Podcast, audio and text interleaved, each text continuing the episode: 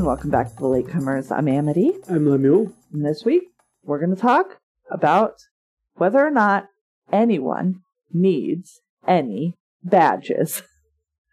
With the tre- Treasure of the Sierra Madre from 1948, directed by John Huston, starring Walter Huston and Humphrey Bogart and Tim Holt and some other people, including a man named Alfonso Bedoya, which is a fantastic name. But before we get started, how was your week? Uh, my week was actually pretty good. I um, I think my big downfall was being way too enthusiastic for a hike Ah, on Saturday. you're trying to get back on that horse. Mm, well, it's been a while since the surgery and all, and and it was more strenuous than I thought, particularly the last part of the trip, which was on sand. You guys, just so you know, from an outsider, every trip he's taken in the last two years has been more strenuous than he thought it was going to be at the beginning. he always powers through, and I'm always like, super glad you didn't die. But you are worried that I'm going to die, which makes me very happy. Somebody is. Yes, I am worried that one of these women's, one of these women's in your life is going to take you into nature and make you walk a million miles until you die from it. I'm not saying that won't happen eventually, but I'm saying for the time being, everything's good. How was your week? My week was good. We're recording this well in advance, All right. so I don't know how my week actually will have been. Hopefully, also good. Uh, when this drops, it's my best friend Corey's birthday. Happy You're birthday, also my birthday. You're also my best friend. Everybody, I have two best friends. They're both dudes, and one of them's Corey. Just live with it. And Just his birthday. Don't ask any questions. It's, It's, it's fine. Right. It's not about you, listener. And I'm also not one of those girls who's like, I'm not like other girls because I don't have like girl friends. I'm not, that's not me. I just happen to have two very close Oh, okay. guy friends. And, I like the accent, by the Well, way. Thanks. Very good. and, uh, it is his birthday on the day that this drops. So happy birthday. I will be at his house, uh, or actually at a brewery or distillery that night. Yeah, that's Could you say where it I again, am. please? Brewery. Brewery, brewery. I get like it. lost in the middle with my speech impediment. There's Don't just too many R's. There's too many R's. Mhm, And I don't do R's. Like the, my least word- favorite word is. I signed it to you. Right. Oh, I don't. R U R A L. Rural. No. Oh, it's like trying to spell the word banana.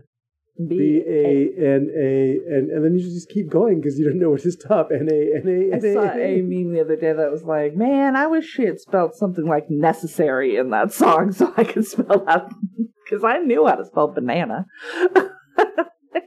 Gwen Stefani needs to make songs about spelling words that are tricky, like minute or separate. There's an a rat in it. All right, you want to talk about this movie? I would love to talk about this movie. this, movie is a western, but really it's a character study, y'all. I've It's- heard one person refer to it today as a noir western, Mm. which is an interesting combination I'm gonna of go ahead elements. and disagree with that. Mhm. It's yeah, and I mm, Western is even there are tricky. words coming from your mouth at some point. Western is even tricky. I think Yeah. it is thought of as a western because it was directed by John Huston. There are horses in it, Yeah, but that doesn't. I mean, but it, what are the arguments for it being in favor of, of being a western? I, I don't know. I'm not making the argument. I don't think it's a western, but Wikipedia tells me it is a western film. All right. So the arguments in favor of it being a western is it takes place in the West. sure, All right, and sort it's, of. It takes place It's a period Mexico. piece that takes place in the West. in Mexico. Right, but The entirety of this movie takes place in Mexico. right in Tampico and in Durango. is By the way, I will be using my gringo accent for some of this. Uh, your gringo accent? Yes. What's that mean? Like you're gonna just knock out the Treasure flavor? of the Sierra Madre, as opposed to Sierra Madre. Sierra Madre, which sounds like I'm swearing or I'm coming on to the audience, which I don't. Sierra. Madre was a one of the um, names of a dorm in at Cal Poly. Sierra Madre It's was a dorm. I think it was a the dorm Corey was in. really long mountain range that goes. I stayed in Yosemite, so Well, that's the type of things yeah, they were naming It things. goes well into South America, which I did not know. That was just Mm. really extensive. Yes. Um, but yes, that works in its favor. It's a period piece. It's set. It has the sort of. Uh, it has themes from Western um, westerns, which is the hunt for gold and the lust for gold and all those things. Banditos, which I guess if we're Right. At the same time, that's the, the, the savages. Right. I'm using quotes and I'm so sorry, but you can't see the, her quotes, but yeah, she's using quotes. Um, but I but think, that is a the Western elements, right. western, right? and there's Indians. well, yes, because Mexicans are Indian. I, I know, They're that, also an Indian village in the. Americans. That's true. So Actual Indios. Yeah, Indios. Um, which there were also in the last film. This is really interesting considering that we just saw the Wild Bunch. Yes. That this is almost like um And keep in mind that there's Halloween comes out between right. or we we we've just talked about the Wild Bunch. We didn't re-record a Halloween episode, so it was two ago. Right, but okay. yeah, these are coming very close to each other, and they do have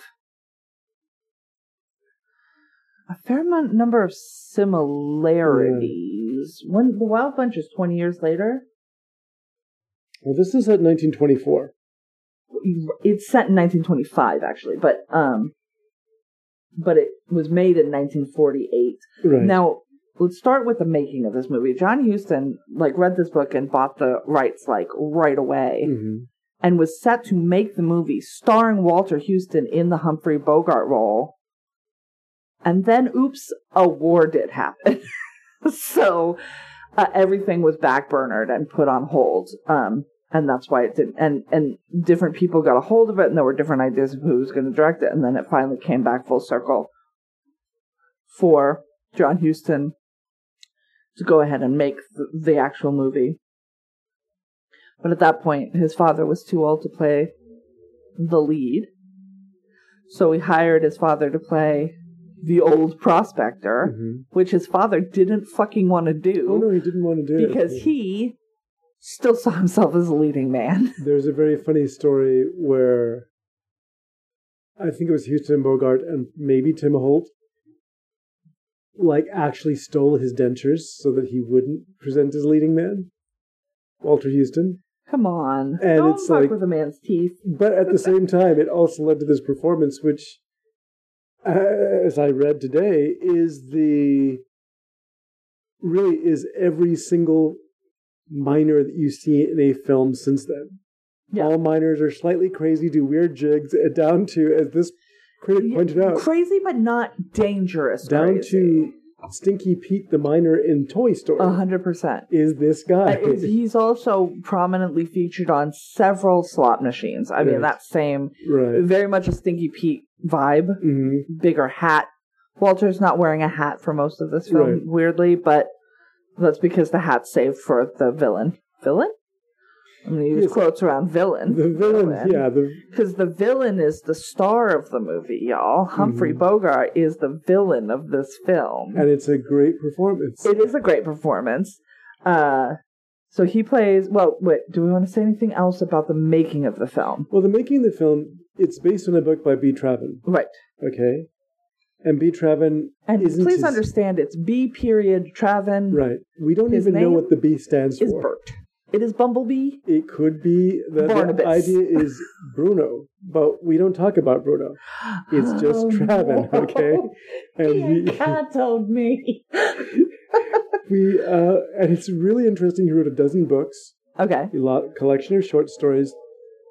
Nobody knows who this guy was and why he was in Mexico, this remote area. So he's writing novels based, quote unquote, based on his own experiences. Some of them are based on his own experiences, and that resonated with John Huston, Right. who in his early days had joined the Mexican cavalry. Right. So we're talking So- about a, a Jack London type, Right. a Farley Mowat type, although he was pro- he was debunked hmm at a certain point. Um, in the darker things, we could talk about Elie Wiesel Right. writing novels based on shit that happened Right, to them, but which these- is a lot of what people do, was- but an adventure type Right. thing. So the Jack London and the Farley And his, his book apparently is split up into different parts and would probably frustrate both of us as readers because there's like novellas within novellas in the story, Interesting. within the novel. People tell the story of the lost mine and how it was ruined and how it was lost. Um, people tell the story about. Well, the the story starts with Fred Dobbs bumming around Tampico looking for money. Yeah. It goes into more detail about um, what happens to that's that's a whole part of the novel to itself, and Right. it sort of jumps around between historical events, manufactured historical events using real things, Right. and then goes back into the story. Gotcha. So there's a lot of that kind of thing. Uh, Traven was very famous for having very liberal viewpoints. But we don't know who he actually was. No, We just know what he We wrote and what he's. Did he publish op-eds and things? Is that how we know that, or just the tones of his the tones books of his and work. what's in there? Okay. I- the the original book Treasure of Sierra Madre has implications against the Mexican government and the church, the American government. And then remember, at the time, the the Mexican government. This is 1926, so this is a little bit after what we saw in the Wild Bunch. yes, The Mexicans have now taken over their government, that's right. and they're slowly pushing everyone out. Right. Um, and what happens is that uh, they started establishing a really liberal program, well, a social reform program. The eight-hour workday was one of them, Okay. which in the Was that a pioneering thing? Yes. Did we and we we use that the labor labor units here use Right. that to, as and a model? what's what's interesting is that there's a part of the film that we'll go on to explain in a minute that doesn't make sense unless you know that that had just been passed in Mexico. Mm, and I'll explain it in a second. But th- he was very liberal minded. He was very critical of the organized church and sort of European interference in Mexico, even though he himself he was is, European. It seems like he is a European American at the very least. He is Euro- He's a white man. right. We'll call Mhm. him.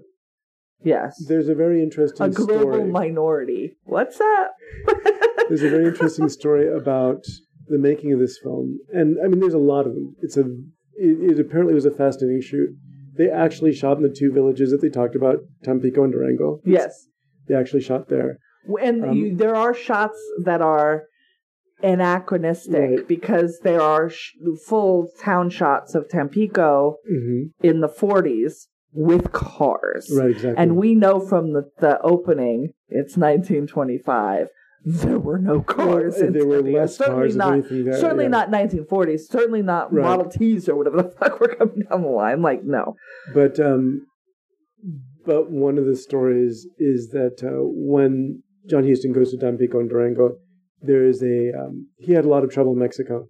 Even though he loved Mexico, he had a Which house is wild. there. And we should say this is like the first movie that shot on, uh, the first Hollywood movie Mhm. that shot on location in a place outside of Right, Hollywood slash and, and a fair amount of it, there were studio shots and things like that. Yes, a lot of it was done back. It, it was, and it has this very strange and kind of alien landscape that you get in the Mexican desert. It's it does. very odd looking. It It's- is, and but there are also like parts when they were climbing. right. Where I was like, this feels like Pet Sematary, and what I meant by that was Mm. this fucking feels like a soundstage. Right.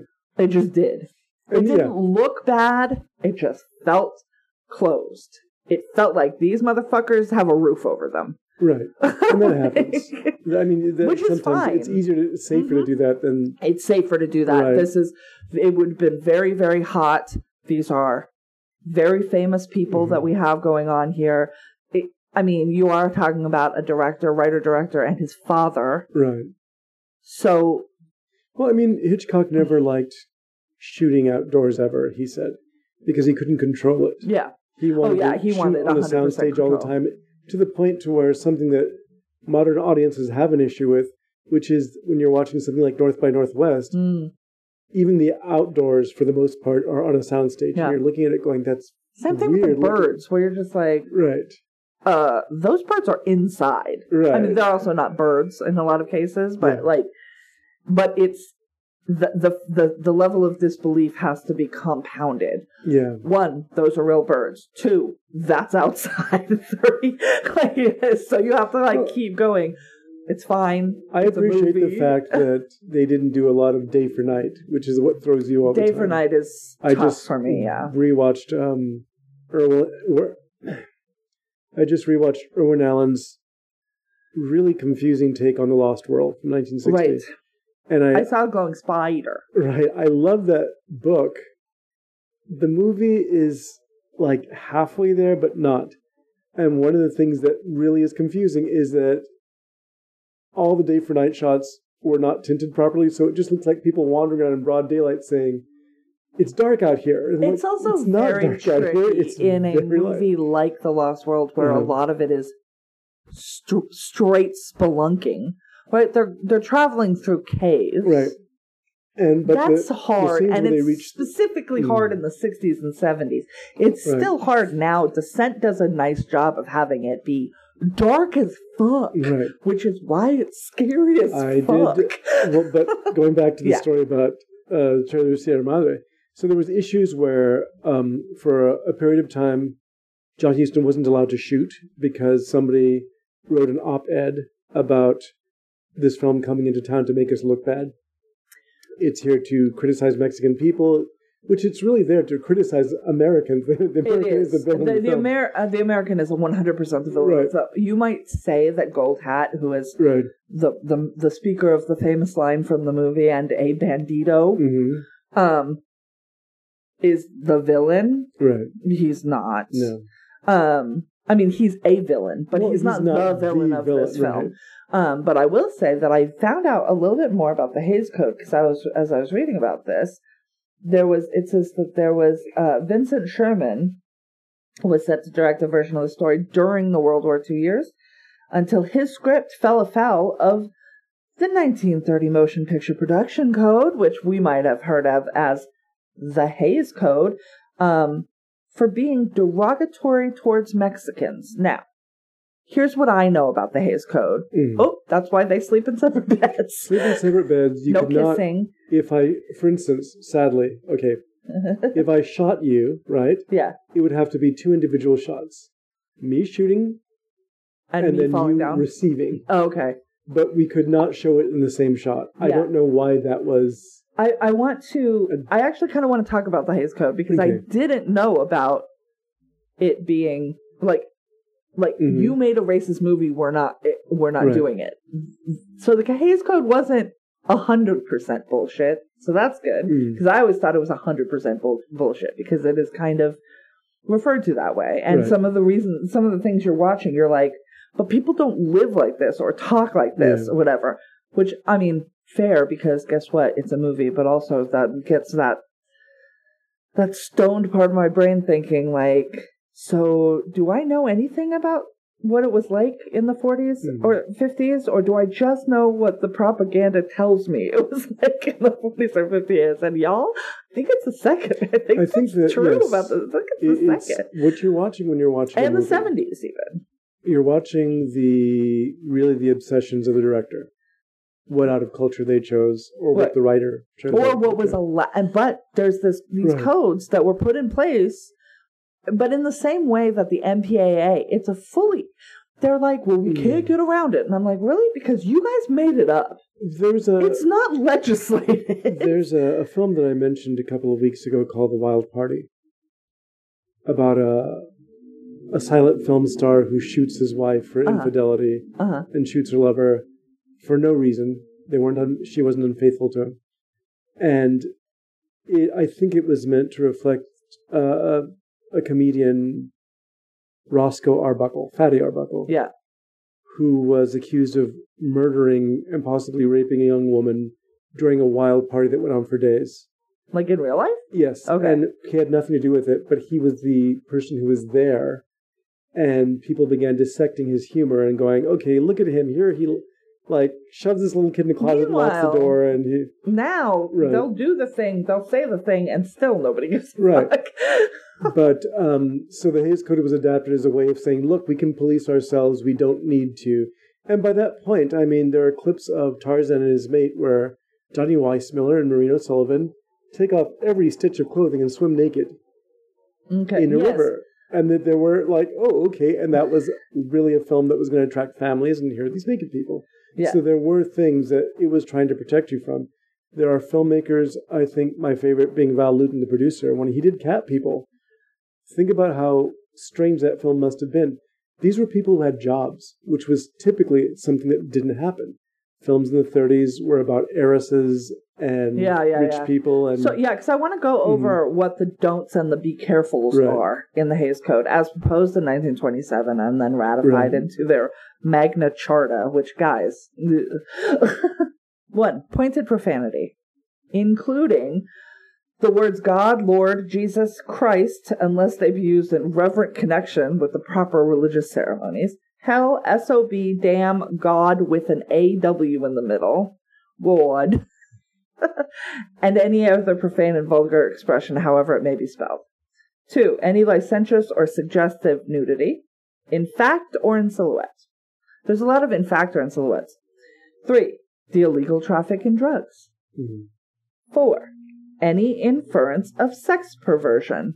That I presume also includes homosexuality. well again What is perversion? That's a the very broad idea sense. was that you could and you always could get away with things like this in horror movies in cat people you have a woman who believes that if she sleeps with a man she'll turn into a panther and the fact that they covered that in that film in the 40s was a big deal because it was pushing the Hays Code and he did that very typically Yeah. Val Lewton pushed the Hays Code as far as he could Okay, and then 5 Mhm. white slavery. right Black slavery is fine. oh no black slavery there was whole films just about black slavery is not allowed. Miscegenation, hmm sex hygiene, and venereal disease. I don't know what that means. Like, yeah, I don't know. Scenes of actual childbirth, in fact or in silhouette. Children's sex organs. We've gotten to the first one where I'm like, yes, let's not put that on screen. Uh, ridicule of the clergy. So, and finally, willful offense to any nation, race, or creed. creed. Which I would argue, showing black slavery is willful offense to a race. But I guess we don't have to dial down too much. And then there are 25 be carefuls about the use of the flag, international relations, arson, the use of firearms, theft, robbery, safe crapping, eh, cra- cracking, crapping, safe cracking, and dynamiting of trains, mines, buildings, etc. Brutality and possible gruesomeness, technique of committing murder by whatever method, methods of smuggling, third degree methods. I think that means torture. yeah Yeah, because the, the the uh the link on the Wikipedia page literally links to torture. So, actual hangings or electrocutions as legal punishment for a crime, sympathy for criminals. So those are that's wild to have those back to back. Attitude towards public characters or institutions, sedition, apparent cruelty to children and animals, branding of people or animals, the sale of women, or a woman selling her virtue. Her virtue? Does that just mean her virginity or sex at all times? sex at all times Um, rape or attempted rape, first night scenes. What's that mean? means for wedding night Oh, yes, indeed. Man and woman in bed together, deliberate seduction of girls. I presume that means actual children. Institution, the institution of marriage, surgical operations, the use of drugs, different than what it said above. Oh, that was the smuggling of drugs. Titles or scenes having to do with law enforcement and or law enforcing officers. They thought ACAB too. And then excessive or lustful kissing. Particularly Which is your problem with older movies. Kissing is when one character Right. or the other is a quote unquote heavy. So Right. kissing bad guys. I think that, or um, femme fatales, I suppose. yeah. The um, you've mentioned that before that it's really weird watching kissing scenes in all films. Yeah. It's essentially people just mashing their faces together. Because they can't open their mouths. Right. I- But yeah. but yeah, yeah. That that that was that was all along the same lines of. So um, this fell afoul, or Right. an attempt fell afoul because it was anti-Mexican. I don't One know that this is anti-Mexican. No, it's not. I, I think that it, it um it's hard to because we had the same issue with well we had a similar issue or at least I did last uh, when we were episode before last. Yes. When we did the uh, Wild Bunch, Yes. where this is the white guy's version of Mexico. Yes. You know, the women are Mhm. beautiful and all voluptuous. They're topless most of the time for whatever reason. Yes. And um, There weren't that many women in this movie. There were almost. There was one. yeah, I think there was one, but um, the gist of the uh, and I of- believe she was intended to be a prostitute, but it's unclear to me. I'm not sure which one you're talking about, but There's only one woman we Yes, ever see, and she's she's not- walking on the arm of a dude. no, there's also the woman in the village. Yeah, I don't. Okay, yeah, you're right. There were women in the village, Right. but Um, not even really. I don't know. Okay, Everybody so in the village kind of blends in together. They don't really have. they all look alike. No, I'm they just they don't have characters. Right. They're like a village. They all come around. And that's kind of the way that they were supposed to be. Uh, they were intended to be portrayed. I think is that they were like, this is this kind of unity that these people have. Right. Um, but anyhow, to be Traven, the story I was going to tell you about them shooting in Mexico is that there were issues with the Mexican government. There were Mhm. issues, and, and at one point, the stars of the film championed Huston and got them to, and including Diego Rivera, hmm went to speak to the president of Mexico, saying, "No, he's a good guy, Diego Mm-hmm. Rivera, right?" Um, and also, the uh, there's another uh, artist who helped discover the Olmec civilization, also went to bat for him. I don't know So anything these- about the Olmecs. Uh, these heavy hitters. There's the the legend of the hidden temple. During the course of the film, there's a very grizzled, old white guy who starts hanging around the set. And they're like, "Is he the spe- the guy that the Mexican government has put here to supervise us?" And he would make corrections here and there. He would just Was like it him? It was B. Traven in disguise. He just It's attached not himself. really disguise. It's well, he didn't. He, he used a fake name, from what I understand. And constantly. right, well, that's part of his mo. But he was there just hanging around the film, and then he disappeared quietly before the film was finished, and everyone assumed that he was with the government, but instead he was just making sure they didn't screw up his book. That's so funny. I'm trying to find presumed to be German, whose real name, nationality, date and place of birth, details of biography are all subject to dispute. That's crazy. I like the fact that in the photograph on Wikipedia, he looks like Edward James Olmos. Uh, With a Hitler mustache. Yes. It's very strange, like, he does, Huh. but he definitely has a Hitler mustache. He's that yeah. same sort of jolly bulldog look. Yeah. Anyhow, so we start in Tampico in 1925. Tampico, 1925, and we start with Hum- Humphrey Bogart, Fred C. Dobbs. Fred Dobbs, Mhm. a white man in Mexico for no discernible reason. Mhm. We do not know why he is there. He says at one point, um, after bumming money off of the same stranger three times, that stranger played by John Huston. Hey, who's that? He's the director of the film. uh, so we see him a number of times dressed like Tom Wolfe in an all white suit. Uh, and oh, but but Dobbs says at one point, you know,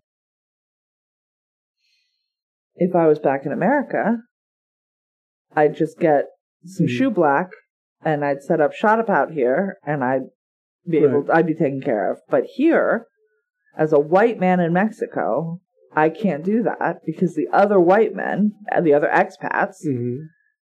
wouldn't pay me, would ridicule me, and wouldn't come to my to to me for that business. And I'd get hassled by the Mexicans. Although he doesn't say he'd get hassled by the Mexicans, the person he's talking to says that. Mhm. And I'm like, right. And this is the person he's talking to at that point is Tim Holt, who it, it was Curtin that Bob said that. Curtin. Bob Curtin, yeah. um, Tim Holt, who is he's a very interesting actor. He did a lot of westerns, but he's probably the most famous for playing the the in the Magnificent Ambersons with the genius that ends the month. Oh, okay, these yeah. two polar, Yes. uh, and and they apparently He seemed very nice. He has a baby face that made me trust him. that's that was his biggest asset. is it's true. So he is. We see him bum money off this dude once, and he Mhm. gets some food. This is Dobbs, And yes, Dobbs. And he also buys a lottery ticket from a little kid played by Richard Blake. Robert Blake, Robert Blake, excuse me. as a kid. As a kid, he's Oh like maybe 14. Oh no, he's younger than that. You but he was a little guy too. He was He one of the little rascals. Big. I understand. So he was really, yeah. I don't, let me find out. that scene. There's things that happen later on in the film where you're looking at Fred Dobbs going, I should have seen that coming because it's really this character study is very intensive and it lets you know what kind of character he is right away. He was born in 1933, so he would have been about 14 at the time Okay. of filming. Seems so. I'm amazing. he seemed pretty big. Um but yeah, so he like is like, we'll get one twentieth, like Mhm. and that was the rest of the peso that he had Right. gotten off this man. And this kid's very persistent. Yep. To the point to where at one point he throws a glass of, Dobbs throws a glass of water in this kid's face. and then he keeps on his and he just keeps on going. He's getting his money. And it works out actually, it turns out. But uh, then he goes and begs another money or another coin off of a dude getting his sho- shoes shined. Same dude, all white suit. He gets a peso and he goes and he gets himself a haircut, a Mhm. shave. His hat's now too big. He's got a tan line on his Right. neck. Like he was, you know, go. He he had let himself go a long time between between you know cleanups. So he's now cleaned up. As he's coming out of the thing, he turns the corner and he sees another white man. It's not another white man; it's the same white man, and he asks Mhm. if um if, uh, for a peso for a uh, down on the slide. Would you would you stake a meal for a fellow American? Is how he always asks. Down on his luck, which is very funny because I'm familiar with that line from a Warner Brothers cartoon. I was gonna say, is this I would gladly pay you Tuesday for a no, no, or- or- there's, no, a, there's a Warner Brothers cartoon with Bugs Bunny uh-huh. where he constantly is getting into scrapes in this cartoon, and then it's all interrupted by Humphrey Bogart, the likeness of Humphrey That- Bogart. right, I know that they had him, up to him and go, "Hey, can you stake a fellow?" And and that's from this movie. right, and Bugs is like digging the inside of his. Simpsons you know, didn't start that shit. right. No, they don't. But I remember that as a from a cartoon as a kid watching that cartoon, going, "What's the joke?" And then I saw this film. I'm like, "Oh, Oh, there we that's the joke. Yes, that's it. really funny. And so this is the third time he's asked this man for money, and he's like, "Look, you have asked me three times for money, and you, I'm not giving you any. I'm, I'm going to give you some now." He ends up giving him two pesos, and he's like, "You got to stop! Like this is, it's disrespectful at this point." And he says, because we do see every time he's given the money, you see a close up of it in his hand, the coin. And he says, so I don't, I didn't know I had asked you three times. I don't look at your face. I just look at your hand and the money that you give me. Mhm. And I'm like, cool, cool, cool, because you don't think that you can look this man in the face after begging off of him, which is terrible. Right. That man is dressed head to toe in white and he's like nine feet tall. Bullshit, you didn't know it was the same dude every time. I don't know if John Huston is nine feet tall. He presents as nine feet tall. He's got tall man energy. And like I said, head to toe in white. like, this man stands out. I'm gonna, and you're not drunk, so I'm gonna need you to take a little bit Mm. more care about your positioning. So then he goes, he gets some drinks, he gets some food. He's standing outside of a bar and he asks a different man for some money. Stake a man a uh, no, fellow American a. He says, I won't give you a red cent, but I've got I've got honest work if you'll do it. And so he takes him up on it and he goes, he's gonna make eight He dollars a day. his Well, pard. He meets him there. He doesn't At the he's bar? got he he he he meets Curtin at the Okay. uh, on the job. He doesn't know him before that. He doesn't. The first time we see them together, he says hey to him as he goes up and gets in line with all these other men who are getting on the ferry to go build oil derricks. They're going to make $8 a day. They're out there for, do some math. It's like just under 20 days. Yeah. it's like 18 days if we can do the math from later. Um, and uh, when he come when they come back, he you know he we see a, a a scene with them on the site building up, and he and Curtin are working together. Then they ask this guy who has hired them, "Hey, I haven't seen a fucking penny. Where's our money? And he says, "Well, what are you going to do with it out here, anyways? All you do is gamble it away." So uh, when the when Right. the fa- we the ferry gets back, the guy will meet us with cash, and I'll pay you out then. So there's not a lot they can do. They're already out in the middle of wherever in Mexico, away from anything that they can, you know, spend money at anyway. So they end up coming back, and of course, there's nobody there. And he's like, "Well, I got to go sort this out." And and Bogart and uh, or his name is Dobbs in this, so I'll call him Dobbs.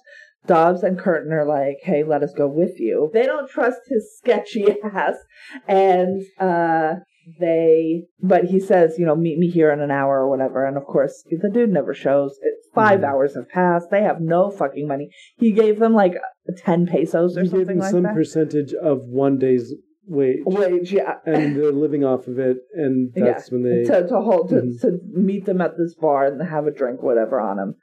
Uh, and then they know get told by another person they're the bar. told at the bar after they've been waiting Pat for McCor- four and this is hours. funny because Pat McCormick was also the name of a local television host yes, who was the nicest guy. yeah. Well, I mean, he did obviously it Puppet show. Who's. Right. He did kids. He was just a really nice. So every time I hear him go, Pat McCormick, that jerk, I'm like, really? Yeah, But yeah, he's they're warned off saying that they must be new in Tampico because everyone from there knows that only idiots guy. fall for him. Right. Idiots and hard up, but they're kind of both. They're both. um, so uh, they go to.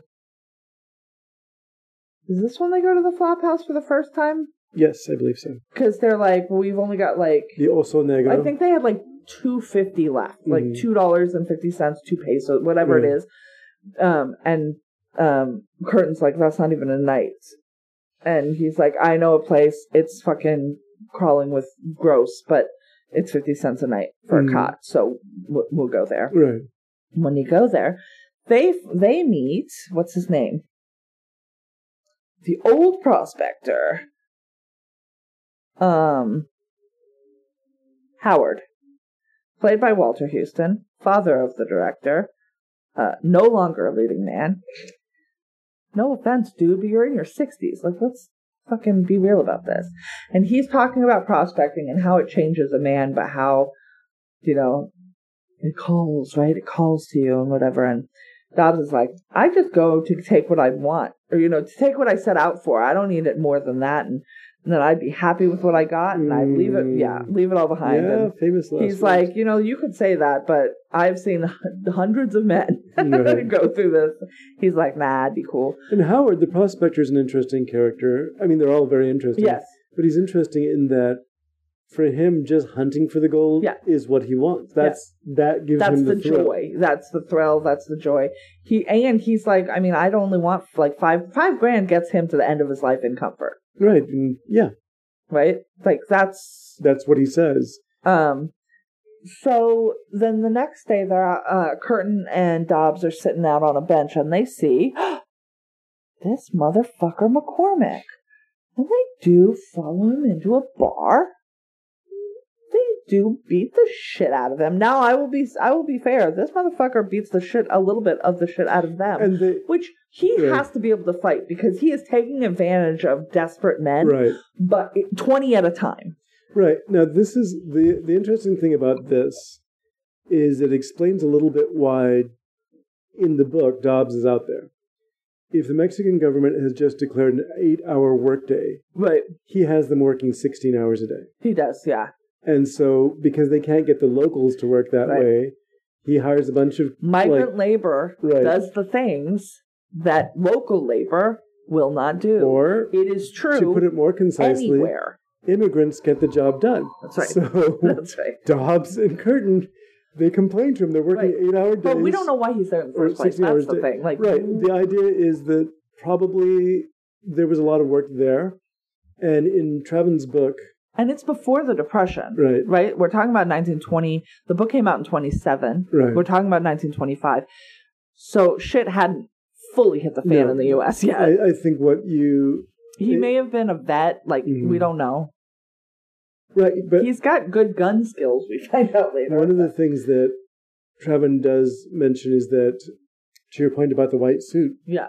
Is that he goes around following people wearing white suits because he thinks they have a lot of money. It turns out to be the same guy just walking around the town square, That's really funny. which is funny. so Um, that's that is so in the book he knows he's asking the same dude well, over he's and over a, he again. thinks he's asking like different rich right dudes, but different all the rich dudes, and rich apparently dudes. there was there was a lot of Americans there just making money off of oil wells, but now that they couldn't exploit the Mexican labor Right. anymore, they're, they're- hiring assholes like right? They're hiring dude. these guys who which come is into insane town, because honestly, right?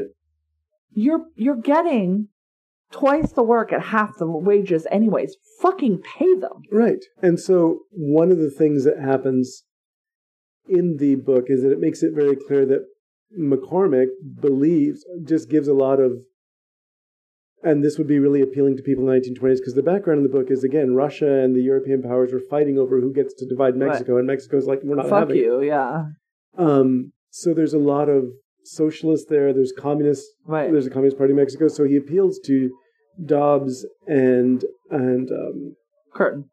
Right, by giving we're all workers, we're all brothers, we're all going to work together, and then it turns out he just screws them over. Which Yeah, which is I, it's just wild Mm. to me. Like if you're gonna fuck somebody, you've already fucked them by paying them eight dollars for a sixteen hour day. oh, minus in the book it mentions minus a dollar eighty six for the food. For the food, yeah, no, they're being fed out there. So And this I is- think yeah, this is still happening. was- of course it it is. reminds me of the. the This is happening to migrant workers here we in the saw the United States right documentary, now. I think. Oh yeah, We the, the the- denim thing, the jeans Right, the thing. denim thing where it's like there are yeah in China there are and Right. and um, other countries there are yeah massive factories that are s- s- they're slaves right, Like, and people are being charged or dinged for meals, dinged for housing, dinged for whatever, and then the factory just closes and these people are out of work. A lot of times they're dinged for the tools that they need to do their goddamn job. You need a new pair of scissors, it's coming out of your Right, pay. Like it's yeah. So the, all capitalism's uh, fucked and broken. Can't wait to watch it burn to the ground. Probably be dead by then though. Uh, so so they do beat the shit out of him. Right, and what's interesting also is that in the book they don't. Oh, And this is the difference. It's like in the book, he's a fighter, he's a former pug himself. Yes, that feels right. You like And I said, he is he is ripping off tw- groups Right. of twenty grown, laboring, desperate men at a time, and then going back to the town where he picked them up, dropping them off, and then disappearing into the town. That town ain't that big, motherfucker. They're gonna find you. You're gonna have to. I guarantee you're strapped all of the time, hmm and you can fight. Right. And that's that's kind of what I like about this is The one person he does pay is his fucking bodyguard. the difference between the book and the film is that in the book, he's looking at these two guys going, I can take one of them out, but I can't take both of them out, so he Mhm. just winds up paying them. But that's not particularly cinematic. And John Huston, yeah. who, and this is one of the more realistic bar fights you'll see in a Yeah, movie. no, it is. Because John Huston had been in a few bar Mhm. fights in his lifetime. When he was, oh God, also Huston when he was 15 was uh, was a the top of his weight class as a Golden Gloves competitor, I Uh-huh. think. But um, so yeah, it's he does that's not cinematic enough, so he does this big fight where they actually take the money from him. Yes, they they but but he gets his licks in. Oh, They're yeah, both hurting afterwards. But they take the money out of his wallet and then they leave him what they are not owed. Exactly. They take three hundred dollars off of him, which means I believe one hundred and fifty apiece. They were Mhm. they went out on the same ferry. They came back on the same ferry. I presume their money is the same.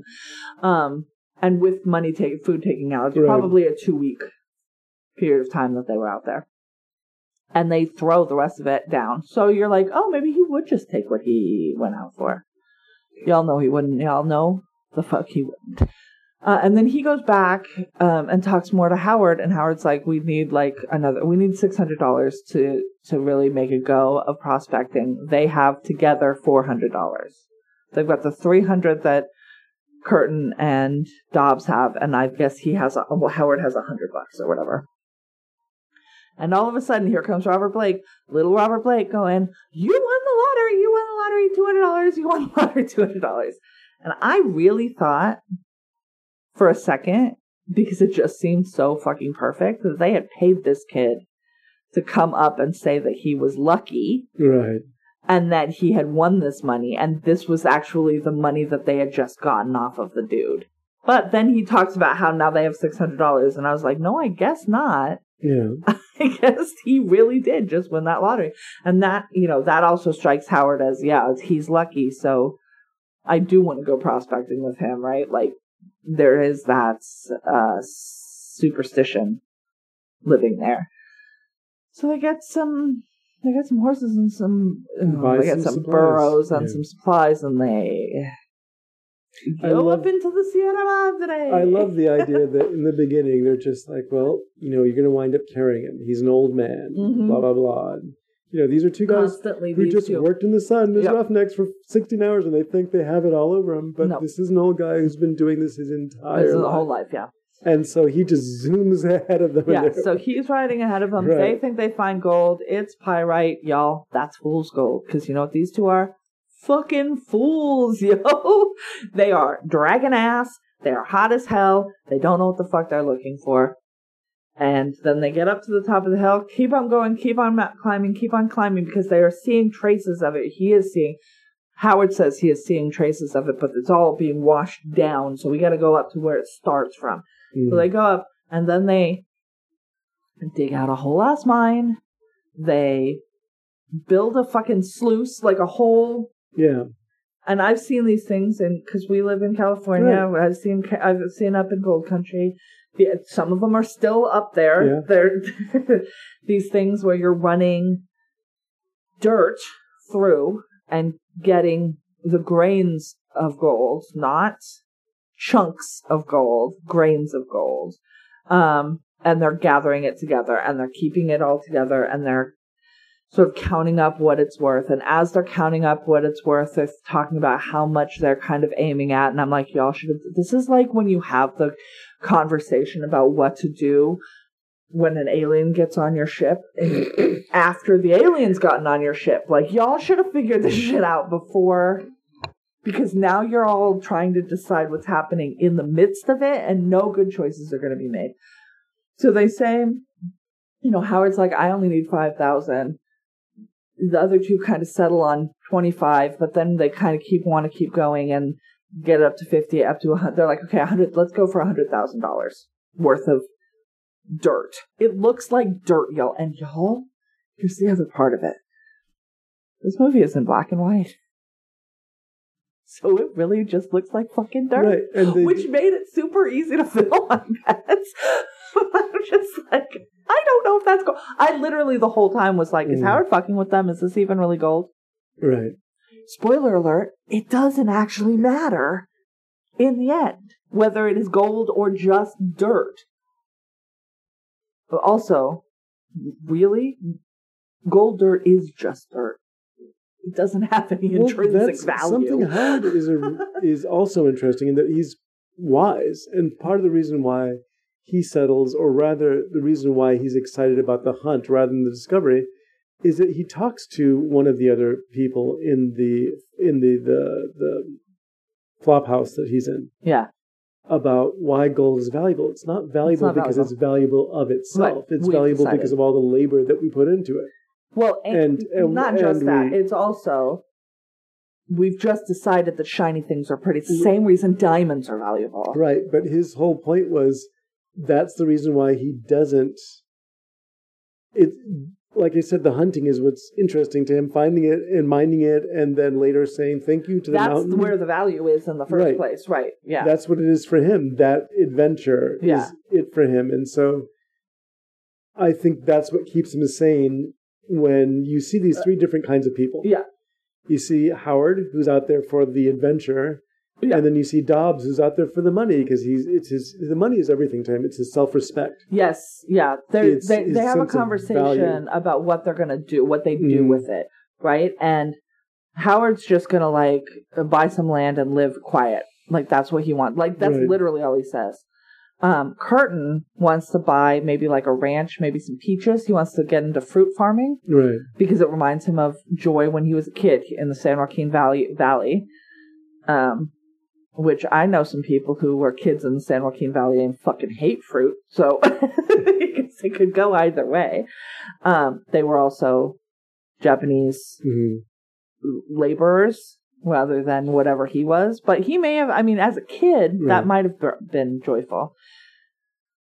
Dodd's first thing is like, I'm gonna go, I'm gonna buy the best fucking meal I've ever had, and then I'm gonna buy 12 suits. Like, Mhm. I'm like, why do you need 12 suits? Now, please understand that I, I'm coming from a place of privilege where I have too goddamn many clothes, but that's largely because when I get depressed, I just buy new clothes instead of doing laundry. It's not an ideal situation, but nobody needs, and certainly not in 1925, right. 12 suits. You need four, maybe five. You can get those that shit's cleaned. If they're all white, I guess maybe get 12 because that shit shows dirt quick. That you seems might have to do a interesting. quick change in the middle of the day. Because after that, one of them, well, what about after that? Right. the best dinner of your life. And they both sort of, both uh, Curtis, Curt, Curtain. Curtin, Curtin. and Curtin. Dobbs kind of stare off in their own separate directions. And Howard interrupts them and goes, if I were you boys, I wouldn't even, I wouldn't talk or even think about women. It ain't good for your health. yeah, because both of them are like prostitutes. it's We're like, don't, get don't, we're not going to get there yet. right. yeah, yeah, right. And we are in the middle of nowhere, and we're fixing to be here for months. Right. There is a point where the cave, of course, caves in, or the mine, of course, caves in on them because they're three dudes building a whole ass mine. right. Um, and Curtin, for one second, is like, Dodd, Dodd's inside. hmm And Curtin, for one second, is outside and like turns away, and he's like, "We don't have to divide it up by three. Right. I just leave him." And he's like, "No, I can't fucking do that." And he goes in, carries him out, heals him up. He's good, and he says something. I, I don't think he offers him a part of his steak, but he does say, you know, a, a thanks that Curtin is like, fucking don't. Just don't Hmm. thank me because I did not Right. I, I had a moment. my my first thought was not altruistic. Um and we get to a point where the money becomes too much for the one baggie that they mm-hmm. have, right? So they're going to divide it into thirds. They're measuring it out into thirds, and then each of them is going to stash their own wherever they see fit. They're going to hide it from each Right. other. This is when the paranoia starts, and they're like looking at each other. Why are you going to do this? Why are you going to do that? Stick your hand in there. There's a fucking Gila monster. That was a funny scene, I think, is the Gila monster scene. So Where- yeah, Curtin sees a Gila monster go under a rock, and he's going to go uh, like pull the rock a butt off. Right. Um, Because he wants to shoot the Gila monster. He's like, this is going to bite us in our sleep. it's, gonna, yes, right, it's it's going to do poisonous. It's something. gonna be terrible. Right. Also, we could probably eat it, right? Possibly, yes, he can. Depending on yeah. And uh, Dobbs sees him going to pull up the rock where his stash is Mhm. fucking stashed, and he's like, "What the fuck are you doing?" And he's like, "There's a Gila monster in here, and I'm gonna kill it." And he's like, "I don't fucking believe you." And he goes, "All right, stick your fucking hand in there, then." You're again- so sure there's not a fucking Gila monster in there? Stick one in there. Howard has to intervene. Dead by Right. dinner, motherfucker. But you go right ahead. Stick your hand in there. He doesn't. He does No, not do that.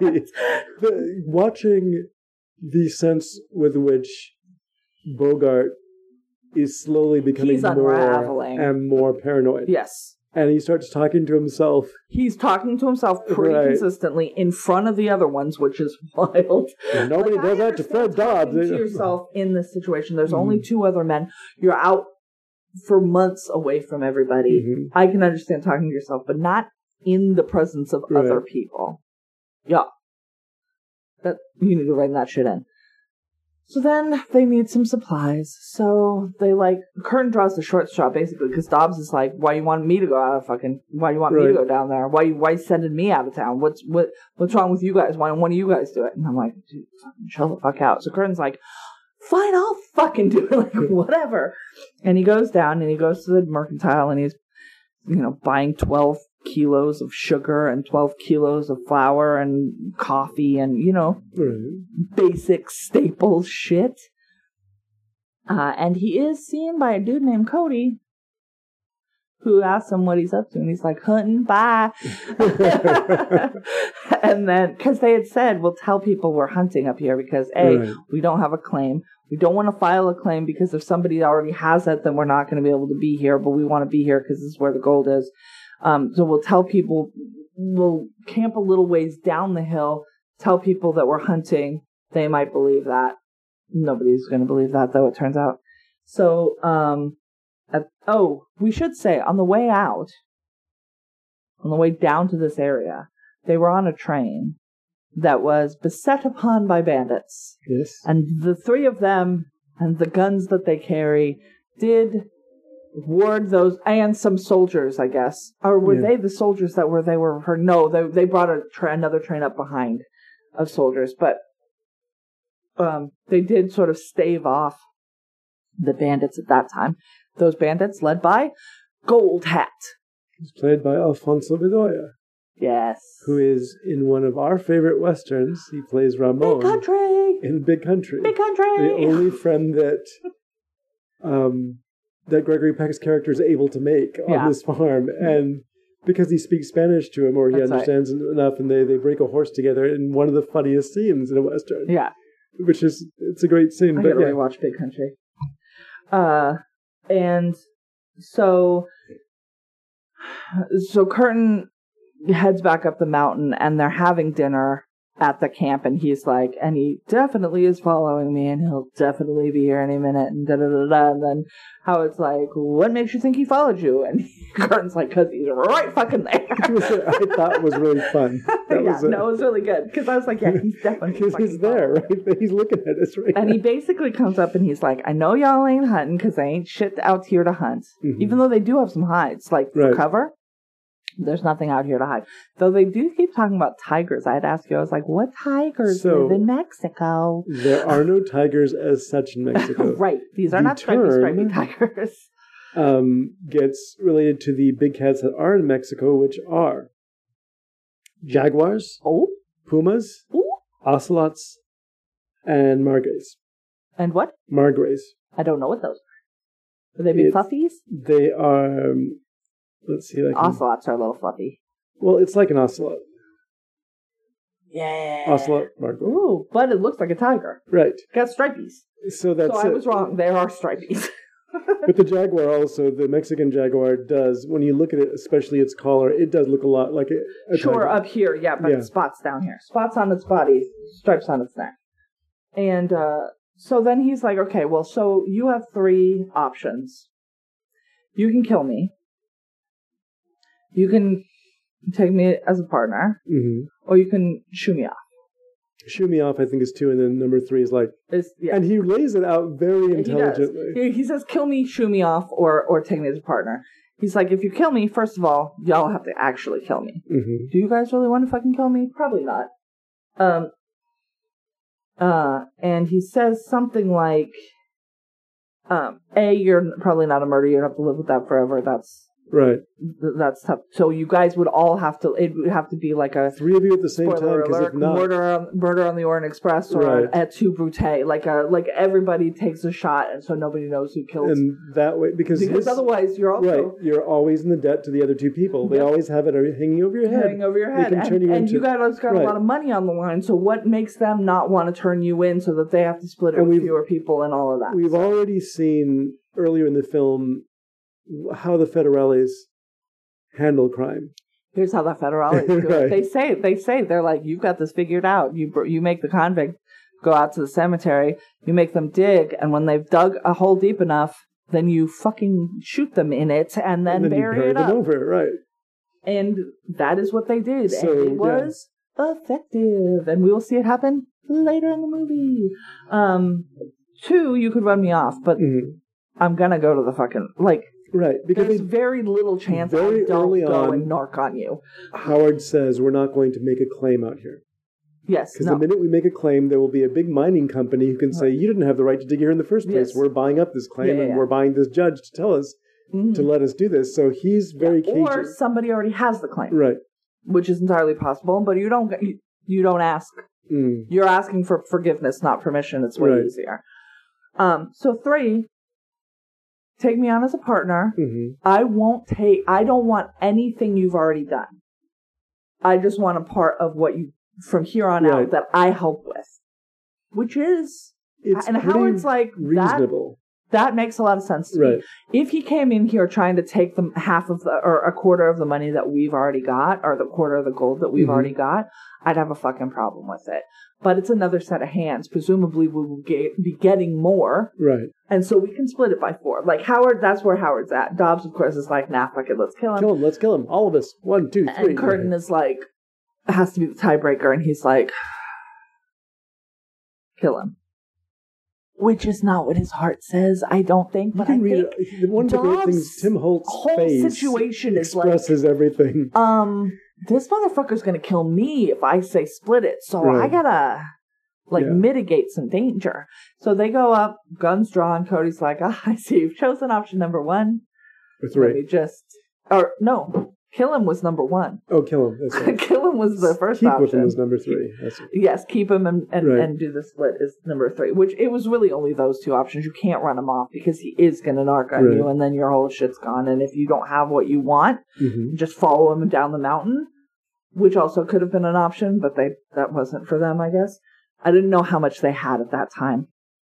Uh, they see, you know, he's like, well, uh, those bandits are coming like right now and they will hear your gun. So that's going to be an interesting situation for y'all to deal with after you've killed me.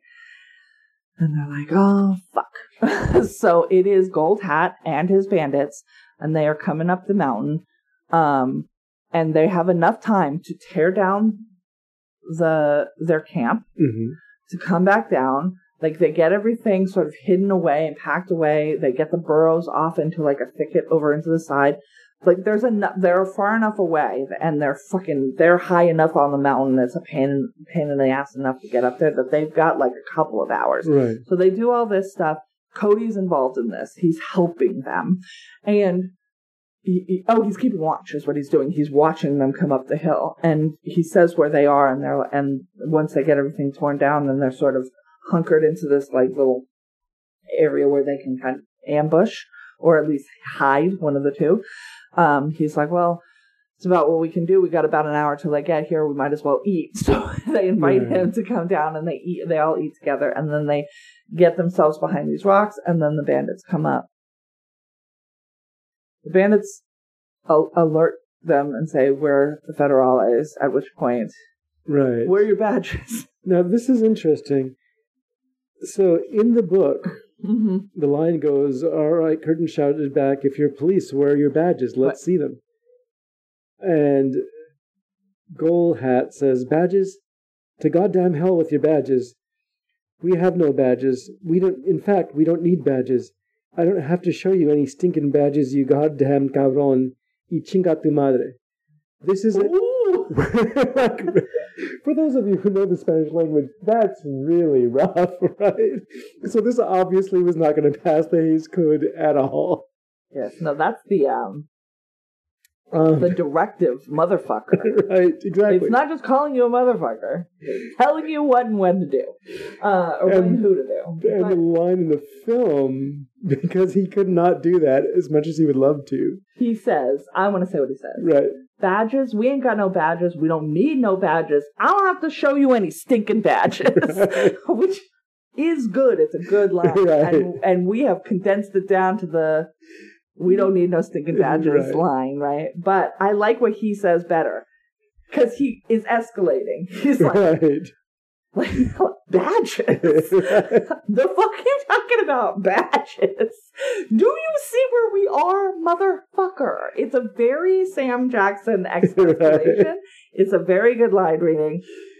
Of course, then there's fight, fight, fight. Cody does get killed. Oh, I guess they don't have to kill him. and they don't they don't know that he's dead until the end. Yes. And like Dobbs is the one who finds him and is like you know, he's Dobbs has these moments of understanding that he's done something wrong. Mm-hmm. But And he, this is he before gets, he he gets into a tips over. situation and Mm. can't reason. Right. Just It's like acts his, on his instinct, reptile and when brain takes over it, and then he's he like, just ooh. Yeah.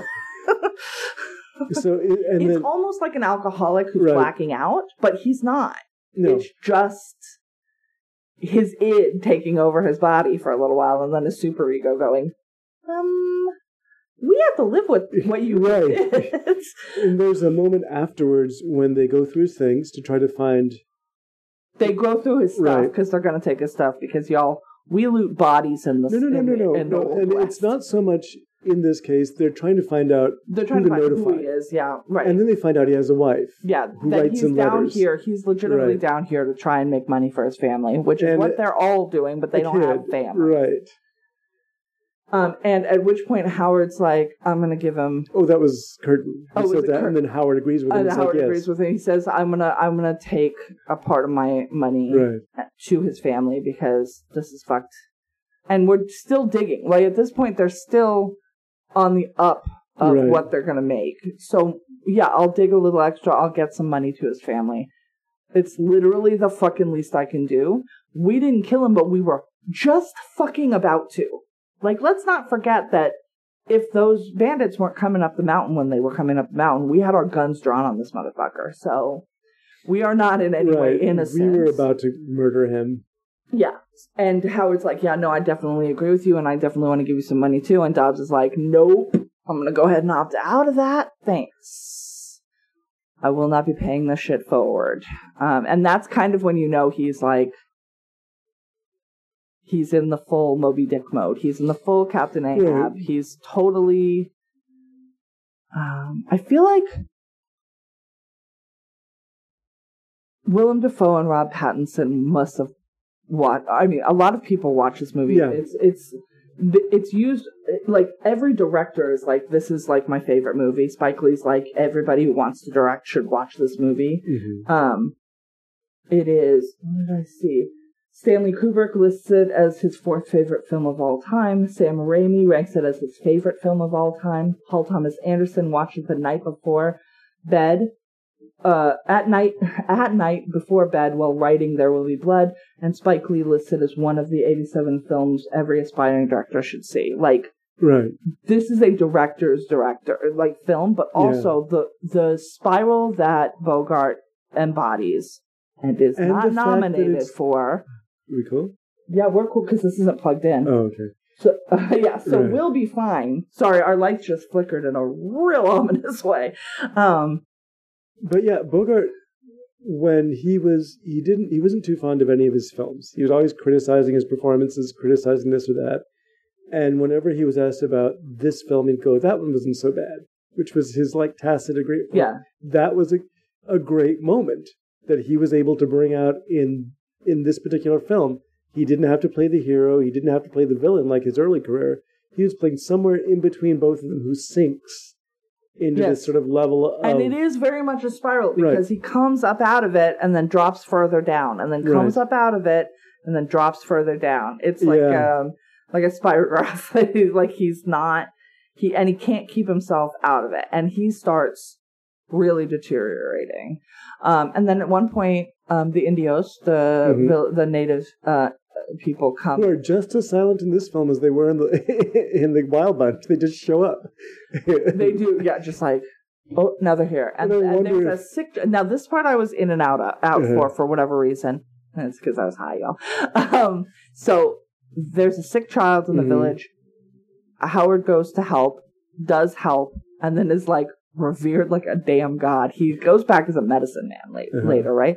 So he goes back to to to his compatriots, but they're like, no, no, no, you need to come. Right, the villagers come looking for them, and I think that there is a direct line between the two movies because the shot of them looking up from the fire, Dobbs Yeah. and his companions, and seeing the Indios in their white suits Yes. with the machetes Yeah, is almost exactly the same shot same that we as the get in the Wild Bunch. In the Wild Bunch, So yeah. I think that was that was probably a direct correlation I between mean, the two scenes. I we know Right, that he loved this movie he- too. yeah. Everyone did.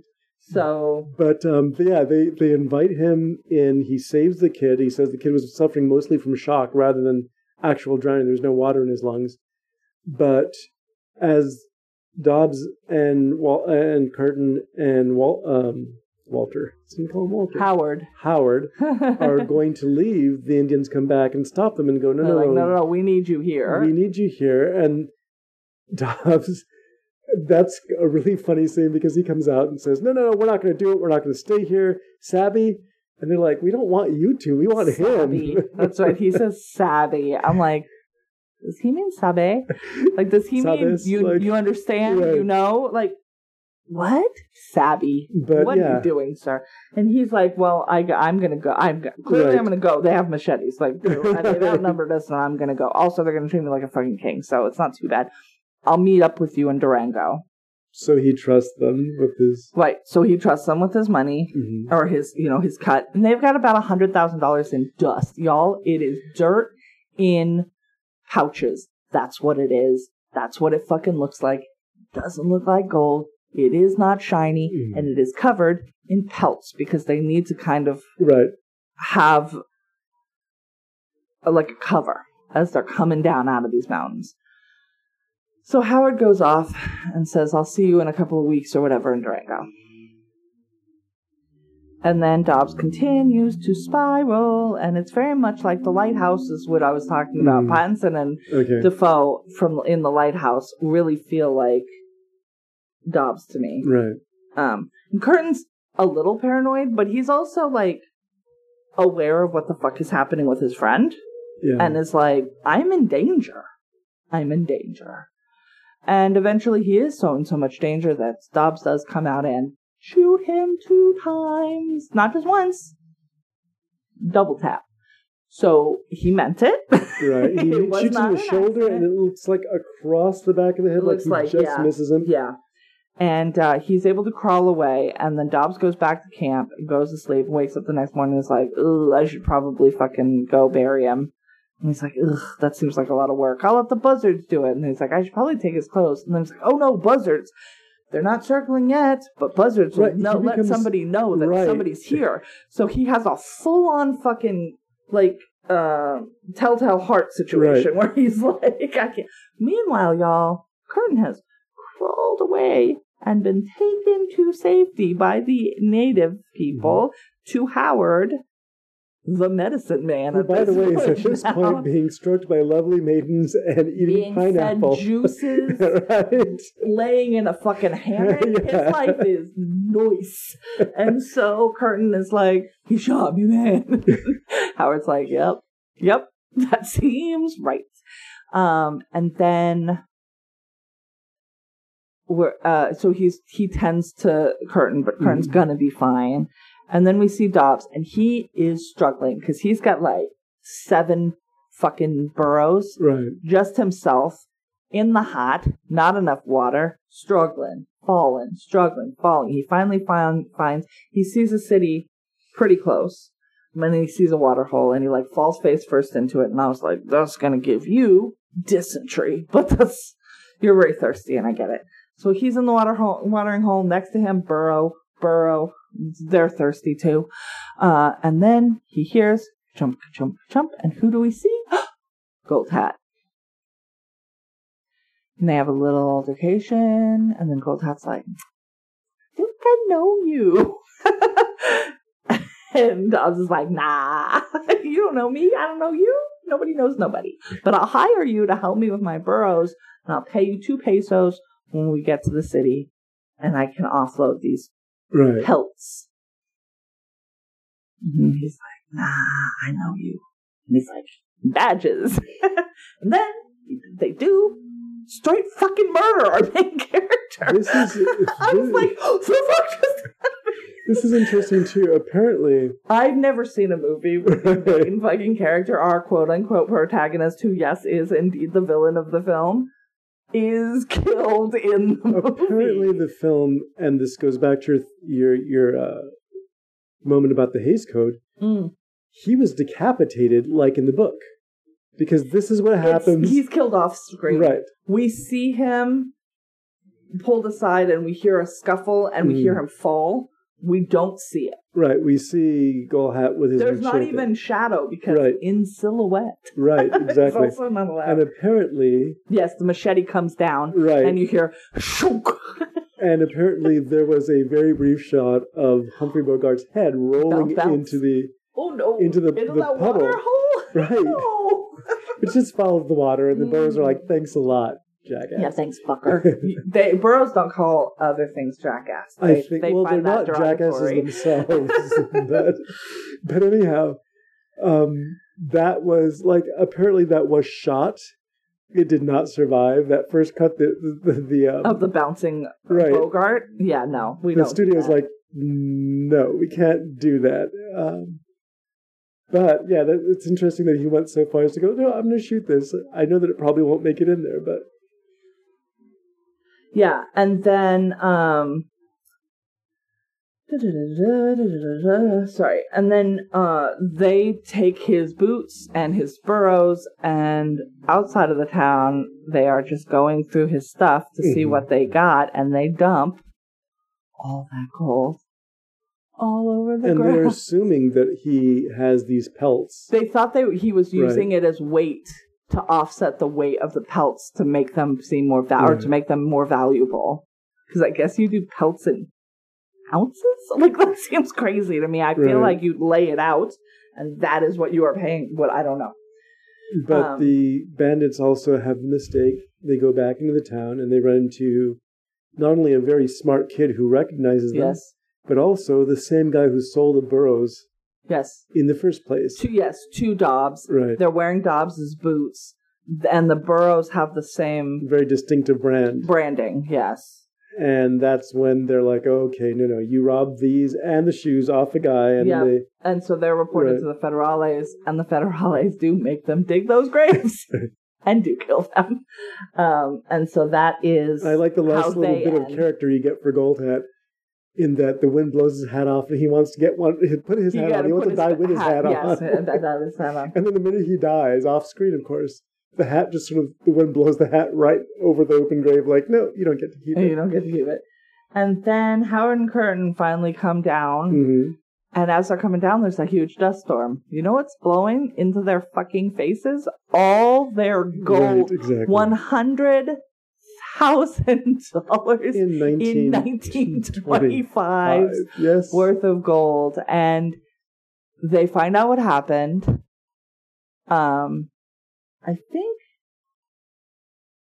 no they are told they are told back in the indian village i think that dobbs was killed and that the They're the told told in the village, not the Indian village they came from. That oh i thought that they No, knew no. when they were coming down they, that they that that Right. it had happened and they were like trying they were like well let's go Mm. see if we can get his stuff because they Right. say he, they said they're like well they he was killed by bandits Mhm. they've taken right. And they left it in the ruins outside the city. right right but they've also taken control of the like the burros are there the Mm. pelts are there presumably the dirt the dirt Right. that is so valuable is there but it is not because they have been dumping them out looking for i don't know what. And then it has been mixed with all of the dust that was blowing and blowing. Yeah. and so they find in these ruins yeah bags empty bags. And howard just starts fucking laughing. And curtin is like the fuck are you laughing at? And he's like it's all for nothing. It's all it can fucking hard come easy goddamn go Right. It- this is ironic as shit and we've just been driving we didn't even know but as we're coming down this hill all of our gold is pelting us in our fucking Right. faces and uh it's fucking ironic as shit this is uh rain on your wedding day motherfucker like- and he's like, but you know what? I'm gonna go back with these people. They're gonna be uh, treat me like a medicine man. I'm gonna be taken care of until I'm dead. right. Take these pelts, take these burros, take the money that you can. Uh, go up to Cody's family in Texas. And I heard it. mi- And by the time you get there, it might be peach season. Just do Right. your fucking best. Which brought me back to. There was a there was a we talked about it earlier, but I don't think we talked about it on the show. There's a scene early where he where Dobbs and Curtin are talking, and they're talking about there's a white man in Mexico. It's or in this Right. town, it's impossible to survive because like you know if I was if I wasn't white, I'd just go buy some boot black and set up shop doing shoe shining. Right. I'd be able to support myself on that. But because I'm white, the white men who are buying the shoe shining will not pay me and would not respect me, and I'd be hassled by the Mexicans. So this is a really hard place for me to be unemployed and poor. Then he may, then he ends up getting three hundred and fifty dollars, which in 1925 will get you to literally fucking anywhere you want to go. You might not have any money left when you got there, but he could get across the fucking border. You could do what you just said in El Paso. Set up a shoe shine business. Go for it. No? You want to go dig for gold and buy 12 suits instead? Like, come the fuck on, dude. Like, what are you looking for out here? The lottery. He did play the lottery. Um, Do you want me to read you the part where, because I have the quote? Yeah. Okay, so Dobbs says, um, You know, if I was a native, I'd get me a can of shoe polish and I'd be in business. They'd never let a gringo. You can sit on a bench until you're three quarters starved. You can beg from another gringo. You can even commit burglary. You try shining shoes on the street, peddling lemonade out of a bucket, and you've had and your hash is settled. You never get another job for an American. And then Curtin goes, Yeah, and some of the natives uh, would hound and pest you to death. And that's when they go, Well, that's some town to be broken, and that's Tampico. yeah. And it, it, it is that notion that there's jobs that are beneath Americans that they're not going to do here. And Well, it's not that they're not going to do them. Mhm. They wouldn't be able to do them. right, well, Because the people that they would be selling their wares to are other expats and they're not going to buy from a white man. that's the idea. is just the notion that you've fallen so far. Look at you, but it's cool to beg off of them. Like it's it's wild. right? And also, you have three hundred fifty dollars. I promise you could get across the Rio for three hundred But what dollars. Dobbs, what we saw, their motivation is Curtin More. wants to go back to his nostalgic. yeah, childhood. Wall, uh, Howard, Howard wants to. wants to. He wants the the good life for the rest of his life, and he has it now, so he doesn't care about money necessarily.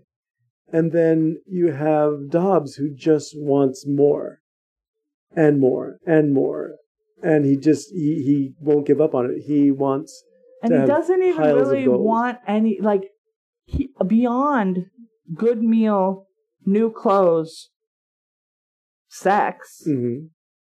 He doesn't even right. He He's can't not even- thinking ahead about it. say what he wants other than that. So let's get into the treasure of the Sierra Madre.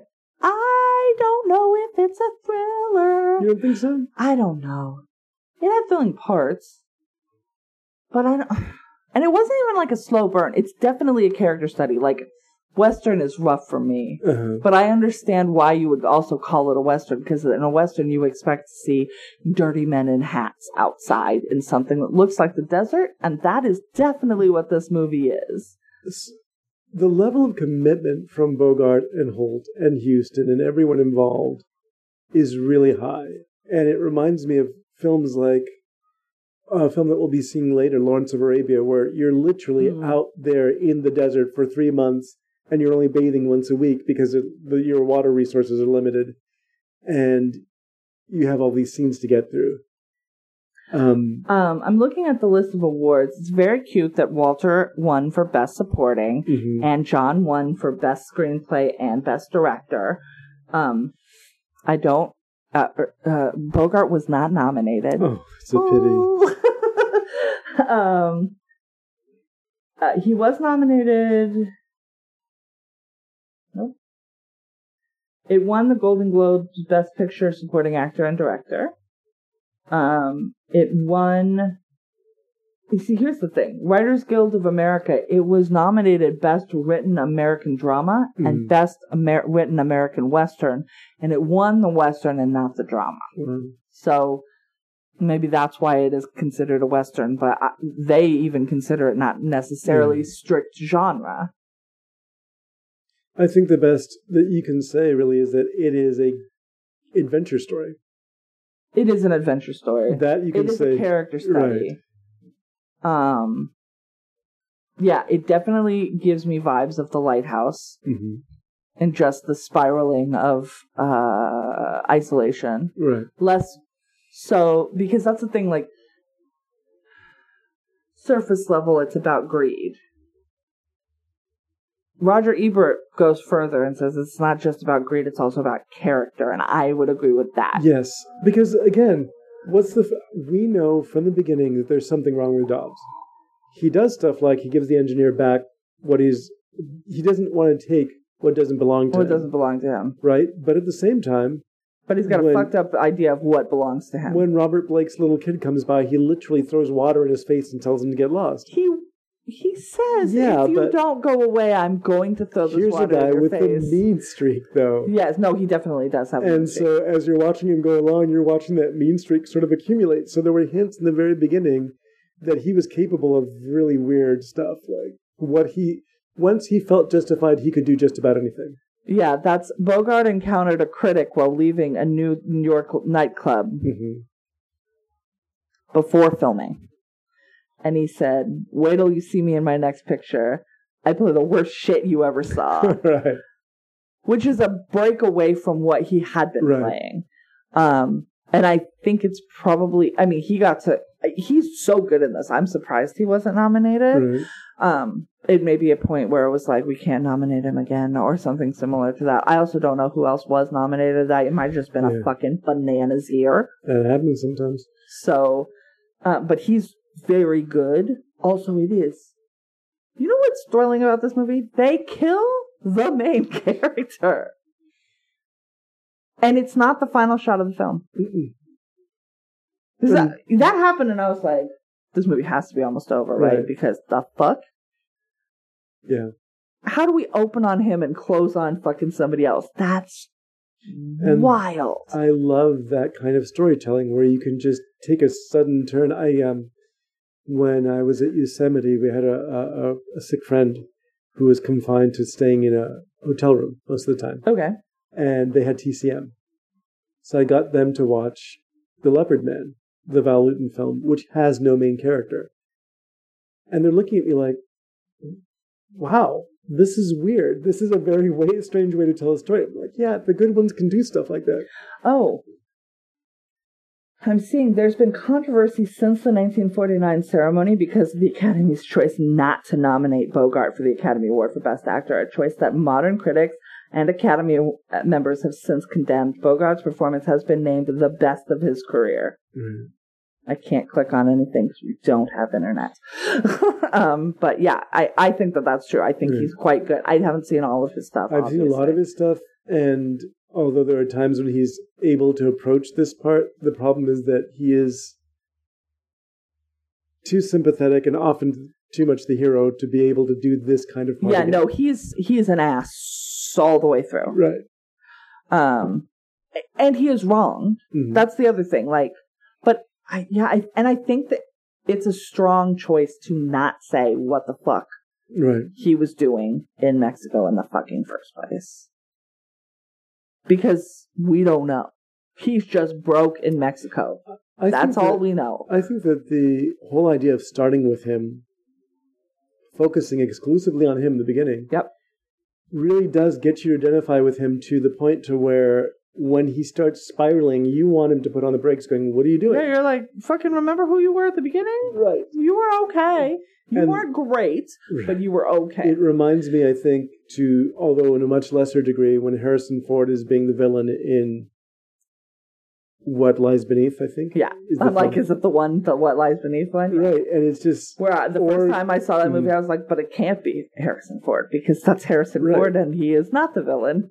Period. Or you're watching, and I think the two of them have a relationship. uh, Those two as actors, there's Oh, yeah. a relationship between them. I could see that. yeah, There's um, a gruffness to both of them, like a begrudging good guyness. right. They, they don't them. want to, but eh, this is what we have to do. Yeah. It's like it's nagging at him that he has to do something They decent. probably were both stoned all the time. right, but I mean, we know Harrison Ford is. But um, also, The Mosquito Coast is another one where Harrison Ford plays a villain who starts I've out. never seen it. Yeah. It's a very good film, and Is it's also Sean, Connery, Sean Connery in that No, one? no. No. Okay. Mosquito Coast is with a very young River Phoenix. Oh. Well, And- there's no such thing as not a very young River No. Phoenix, sadly. That's a pity. But that wasn't he, a joke. It came out like a joke. It wasn't a joke. He also goes through a downward spiral where he starts by trying to get his kids away from the bad influences and from, and he's also making this character kind of likable. But then you realize that the further the story goes along, he's a bigot. Uh, these these other things, and then he gets his characters, his family down to South America, and he starts telling them, "Well, there's a war, and there's been a nuclear war, and you're oh. and it's, uh, so he's just now he's gaslighting and manipulating so that he can control whatever is right exactly." happening. And Okay. it's it's a very You know, I interesting, I can't watch that very easily. It makes my stomach hurt. right? But it's a very interesting performance. And it's the same thing when you're watching the guy who's You're like, but you're the. You're stand-up Han guy. Solo. like, wait a second, what's he? Excuse me, Indy. What are you doing? Yeah. Okay. So that's Treasure of Sierra Madre. And I thought it was thrilling, by the It way. is thrilling. It was very thrilling to me. Uh, it. it's very good. I liked it more than I thought I was going to. Not that I didn't think I was going to, but I didn't know. I've never watched it before. I didn't know Mhm. really anything about it other than Western, and I'm gonna. I mean, that term is loose at this point. When if we ever do more westerns, you'll discover just how wide a We definition will. westerns I'm gonna are. scroll down and see. There's science fiction westerns. There's which fall into the category of weird Butch Cassidy and the Sundance Kid. That's Right. a very different. That's a very different take on westerns. Um, I'm just scrolling down to see what other westerns we've got in the pipeline. That might be it.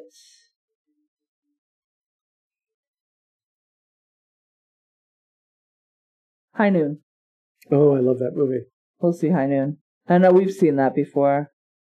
Um, you made me watch it. Uh, I, I'm grateful to you because I liked it a lot. So I think those are the westerns that we have related. They they stayed in the top of this particular list. So next week, next week we're going to take a hard left turn. We're going to watch 1990s, 19 nope 1999's The Matrix by the Wachowskis, uh, starring everybody's fucking favorite, and if he's not your favorite, you're wrong, Keanu Reeves. um, and we're going to talk about that next week. In the meantime, I believe it's on HBO Max. Mm. If you still have HBO Max, which I haven't canceled it yet, but I'm close.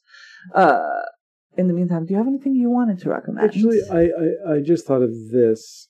For those in the audience who are not familiar with the work of John Huston, okay. it might be a good opportunity to so to take a look at the kinds of movies that he did Okay. because he had a very Give me two. two. Um, oh, good lord, that's hard. I think Give me two without IMDb because Right. I or like three. You could do three.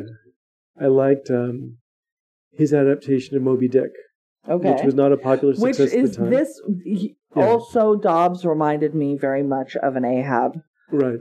He didn't know what he was chasing, but he was chasing it to the point of Well, in the very beginning, he's looking at the golden man's palm and how shiny it is, and that just that turns him over.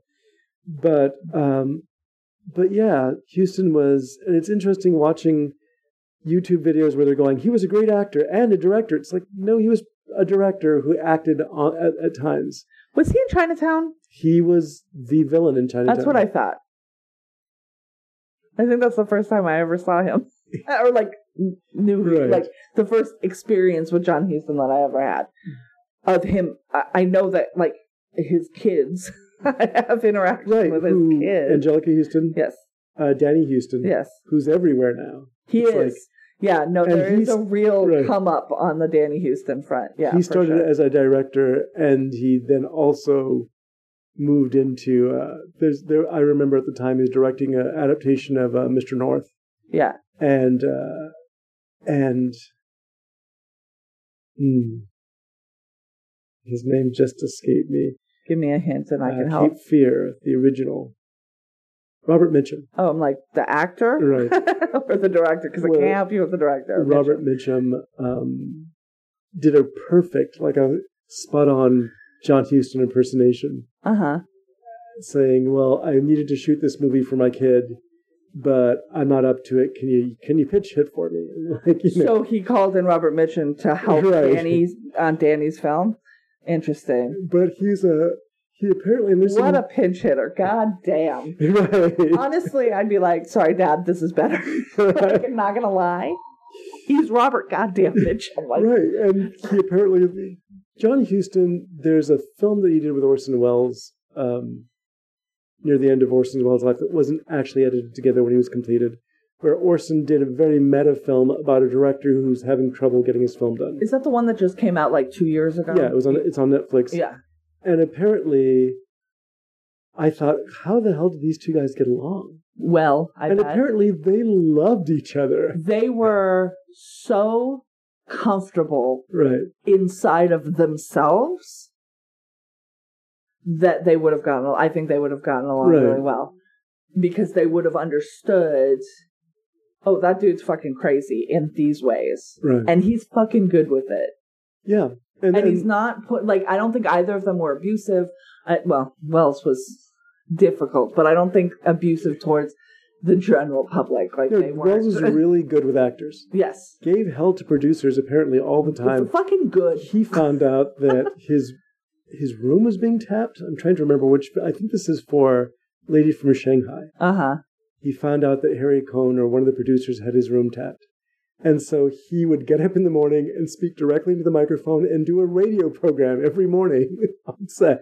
Just prepping for War of the Worlds. You know, because again, he did. He was- he a- was the a voice of radio, right? he was a whole. He was like three creatives Right. smushed into one body. And apparently, He, Huston. he would create, I think, very similarly to somebody like Clive Barker, who's like, "Oh yeah, I've painted a million paintings as well as writing a million books because I can't fucking stop." And if you want to see Moby Dick, if you want to see Night of the Iguana, which is a very strange movie, it's based on a Tennessee Williams play, and it's about as Tennessee Williams as you can get. so super gay, is what you're Very, it's like there's a extra super shiny gay. Sorry, I There is- love the Glass Menagerie the hard. um, this cast is amazing.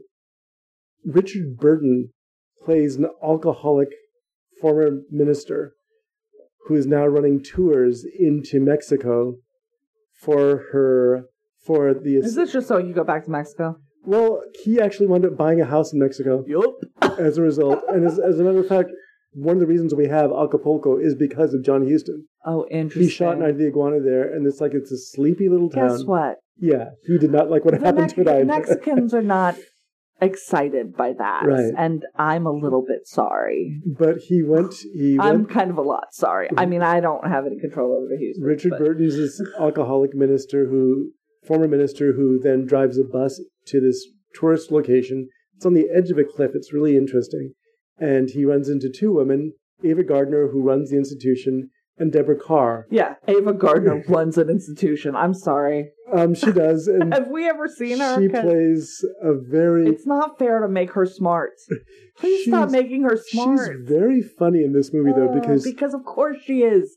right, she's very funny, and she does fair. this thing where, I mean, some of the language when I was a kid watching this was like, because uh, there's a young woman who falls in love with Richard Burton's character and just becomes obsessed with him, Yeah. And there's an older woman from the same religious group because he gets church groups out there mm, mm, mm. who just is really violently angry at the girl for falling in love with Richard Burton and for Richard Burton for for not I mean he doesn't encourage her in any way. He's trying to physically run away from her at times. And uh, I'll never forget I don't love that trope though because well she also has some serious issues women can sexually assault men. It's possible. It's not Um, ah, cute or oh I wish. Mm-mm, stop it. Stop but it. there's one point where the older woman is just complaining about how um, how awful Richard Burton's been and how he's he's spoiling the mind of this young woman even though he's not doing anything He's directly. absolutely not right. And Ava Gardner just turns to her and says, "Lady, you know what happens when the dikes aren't maintained in Texas?"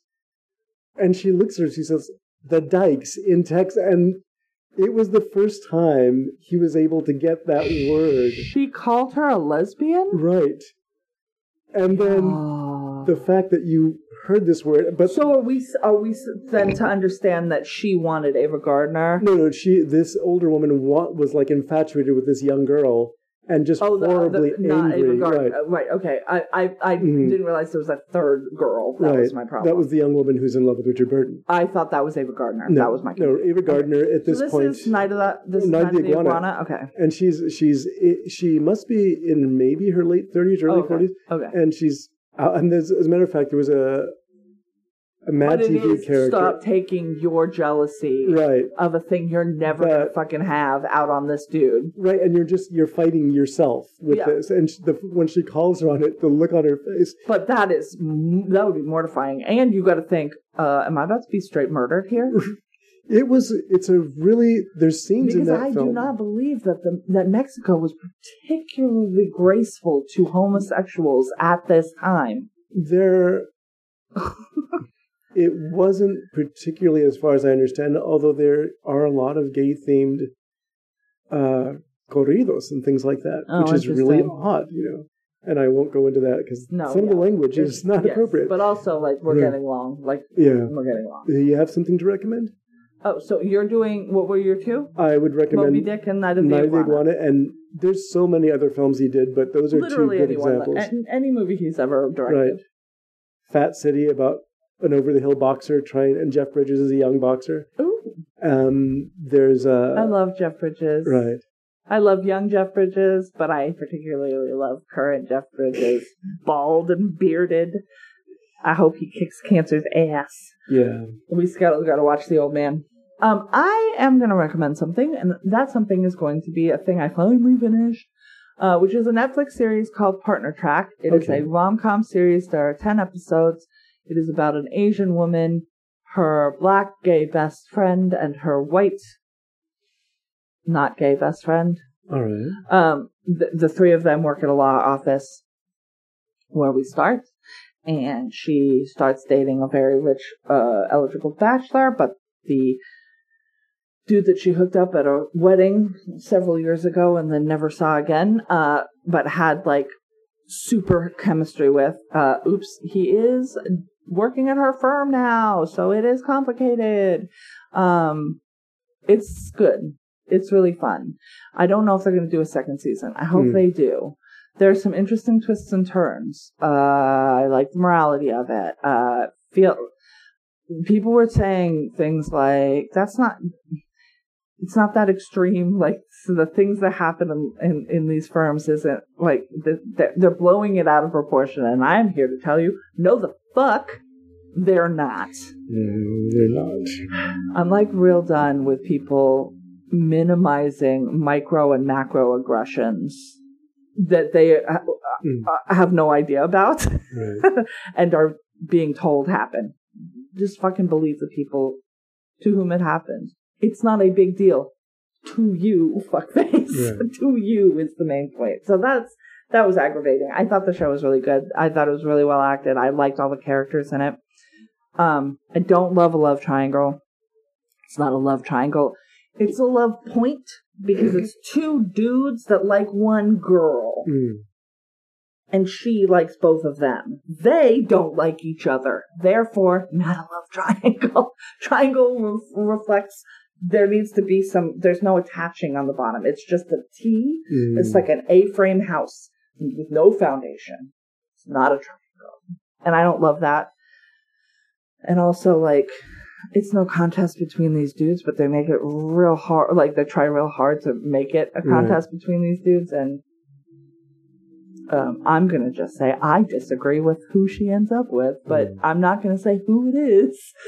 um, like, I get it, it makes sense for the character, but of the two actors, not a fucking Okay. chance. Not a chance. um, but I won't spoil who. I will not. so that is Partner Track on Netflix. It's fun. I got through it in like three days, just Mm. watching it in the background because you don't have to pay super attention to it. But the character arcs are really interesting. They each have their own Mm. sort of paths to go through the three main characters, even though it's really the one woman and then side characters, but they're full characters. Uh, the gay friends don't get killed, so that's Oh, that's good. Um, and yeah, I liked it. So next week, Mhm. The Matrix. Y'all, it's a long one, so buckle in. It's the first one. Mhm. Don't watch the one that just came out. I mean, you can if you want to. You can watch all of them if you want to. I don't recommend it, but but you could. So we're watching 1999's The Matrix. Yes. It's Uh, a, I mean, I always think of it as a, a martial arts movie. It is a martial arts movie. It's not, a, and that's what made the last one disappointing. It's also there's not enough neo noir. Yes, I think so. Yes. It is neo noir, and it Also, also, it's got a green tinge to it that makes you feel like you might be a little sick. you're also it's a weird film because it's like it's the only martial arts action neo noir life of Christ that's happened. Yeah, And it is very explicitly like, huh. Yeah. They're not subtle about it, No, no, no. They're not. We'll talk about it. They're not subtle. Neo, which is one, spelled backwards. The hmm. one, oh my gosh. Well, he also is called the this. one all the time. It's not like they didn't give him the nicknames JC, so they are Which is what, what like slightly ahead of Right. some other films. the Green Mile, for instance. for instance. Um, okay, so next week, uh, Uh-huh. The Matrix. Until then, questions, comments, concerns, you can email us at latecomerspod at gmail.com. You can find us on Twitter at latecomerspod, or you can find us on Facebook by searching Latecomers Podcast in the search bar. Happy spooky season. We look forward to the October with you. And I would like to remind you to please, please take the medicine. And we would like to remind you better late than never.